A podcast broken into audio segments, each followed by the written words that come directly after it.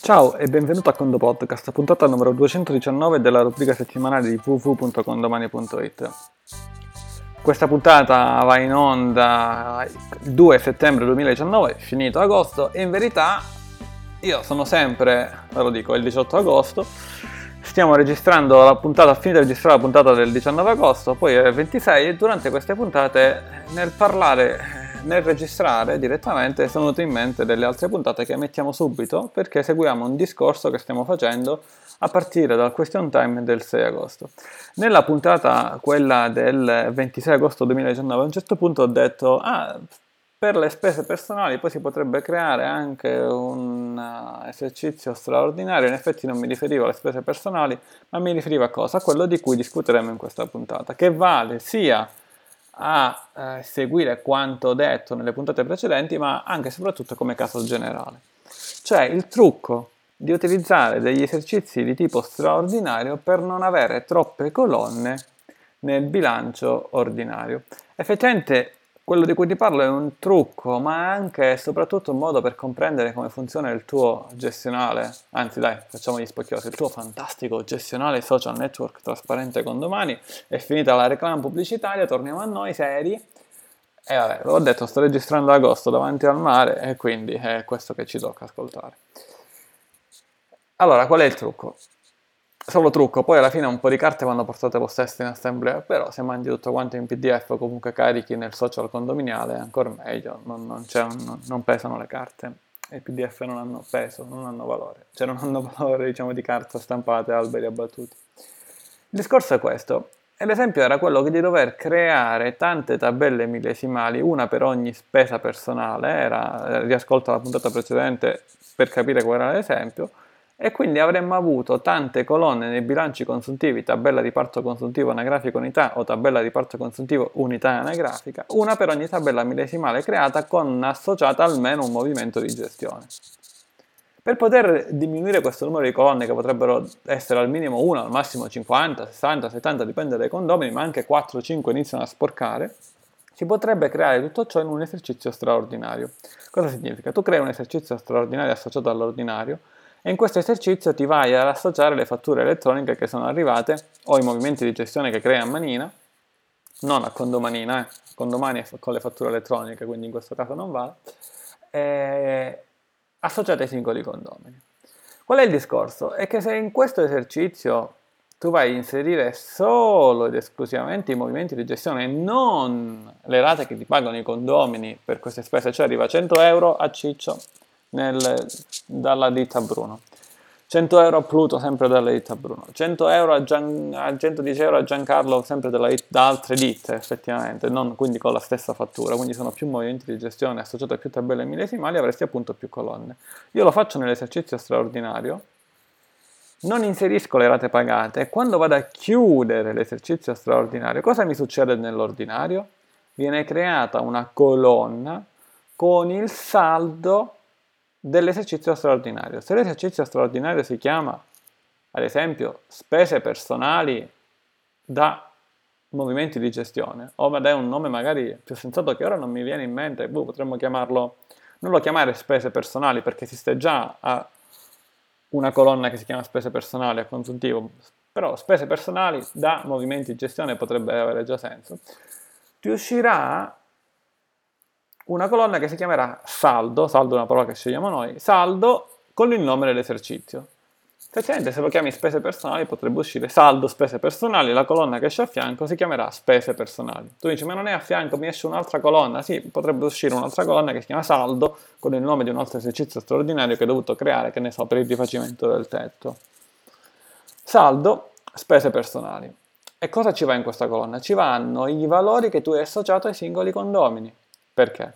Perché se tu i movimenti li hai inseriti, sono andati a consultivo indipendentemente se hai pagato o non pagato, non avendo associato rate pagate, non avendo associato niente da parte dei condomini, il saldo finale è esattamente quanto loro addebitato. Effettivamente potresti anche pensare, se tutti i condomini pagano, parte di essi pagano, di inserire il valore della loro rata lì dentro, però dovrebbe innanzitutto pagarti una rata a parte solo per queste spese. Però poi se alcuni pagano, alcuni non pagano, inizi a dire ma non si capisce, non si capisce. Io personalmente così, sto, mi è venuta in mente questa idea 10 minuti fa e ora siamo a 5 minuti della registrazione, quindi giusto 5 minuti per pensarci prima di farla. Eh, metterei i pagamenti dei condomini nell'ordinario perché noi stiamo utilizzando uno stratagemma per diminuire il numero di colonne nella tabella di riparto consultivo anagrafica unità, non stiamo utilizzando uno stratagemma per altro, quindi siccome lo stratagemma lo mettiamo a parte, le rate vanno nell'ordinario perché quella spesa personale, per quanto imprevista che essa fosse, l'avremmo fatta un esercizio ordinario. Effettivamente però cos'è che devi stampare in più poi i condomini? Devi comunque stampare in PDF, eh, la carta lasciamola a chi usa software ricchi vecchi, devi comunque stampare l'elenco dei movimenti, cioè il bilancio consuntivo spunto in basso a sinistra analitico, in modo tale da far vedere quali spese ci sono in questo bilancio. Poi potresti anche aggiungere la tabella riparto consuntivo anagrafico unità di questo esercizio. Tu mi dici qua le colonne, le stampe stanno aumentando. Sì, però in un condominio magari molto grande, dove questo trucco lo utilizzi per 4, 5, 6 condomini, e mettere 4, 5, 6 colonne in più su un numero elevato di condomini sporca il tutto forse magari dare solamente a questi, dare a tutti, ma in certo senso dare questo dettaglio in evidenza solo a questi 4-5 condomini potrebbe essere migliore. Ma attenzione, la puntata è più che altro, sì, andiamo a migliorare il consiglio di cui prima, anche per capire cosa succede ai saldi degli esercizi straordinari, cioè, ripetiamo, saldi degli esercizi straordinari vengono riportati come unica colonna nell'esercizio ordinario, qualora l'esercizio straordinario sia chiuso. Se lo lasci aperto questo non accade, ok? Quando lo chiudi, fai una prova. Prendi un esercizio straordinario, lo chiudi, vai nell'ordinario e troverai una colonna. E Antonio, ma io non la trovo. Bene, c'è il paginatore, non quello dei condomini, ma quello delle colonne. Ce ne sono due, uno in alto a sinistra, uno in basso a destra, almeno nel momento in cui stiamo registrando questa puntata. Poi Sicuramente in futuro queste cose cambieranno, non so quando, non so perché, ma tutto cambierà nel futuro. E in meglio. E vai a destra con i paginatori, quando non te lo trovi e nell'ultima pagina tendenzialmente troverai questo saldo. Non lo trovi nell'ultima qualora tu avessi tanti esercizi straordinari già chiusi e magari questo alfabeticamente o comunque per altre ragioni viene prima e magari nella penultima, dipende insomma quanti straordinari sono. Comunque il senso è questo. E il saldo, il saldo è pari all'entità, alla totalità dei movimenti qualora tu non inserisci rate pagate, perché se inserisci rate pagate oppure movimenti con segno meno, diminuisce il consuntivo dei singoli condomini e quindi non ti trovi più con quel movimento perché io ho 100 euro a carico mio, pago 100 euro, il mio saldo è 0. Ho 100 euro a carico mio, pago 90, il mio saldo è 10.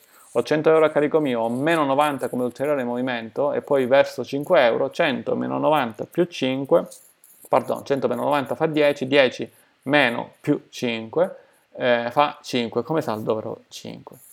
Quindi questo è a completare le varie puntate precedenti. Effettivamente mi sono poi appena accorto che una, nella puntata, quella del 217, ti ho parlato della cassa giroconto, ma forse puoi fare una verifica migliore, non esiste proprio una puntata sulla cassa giroconto e magari la prossima potrebbe, previa verifica, essere proprio su queste.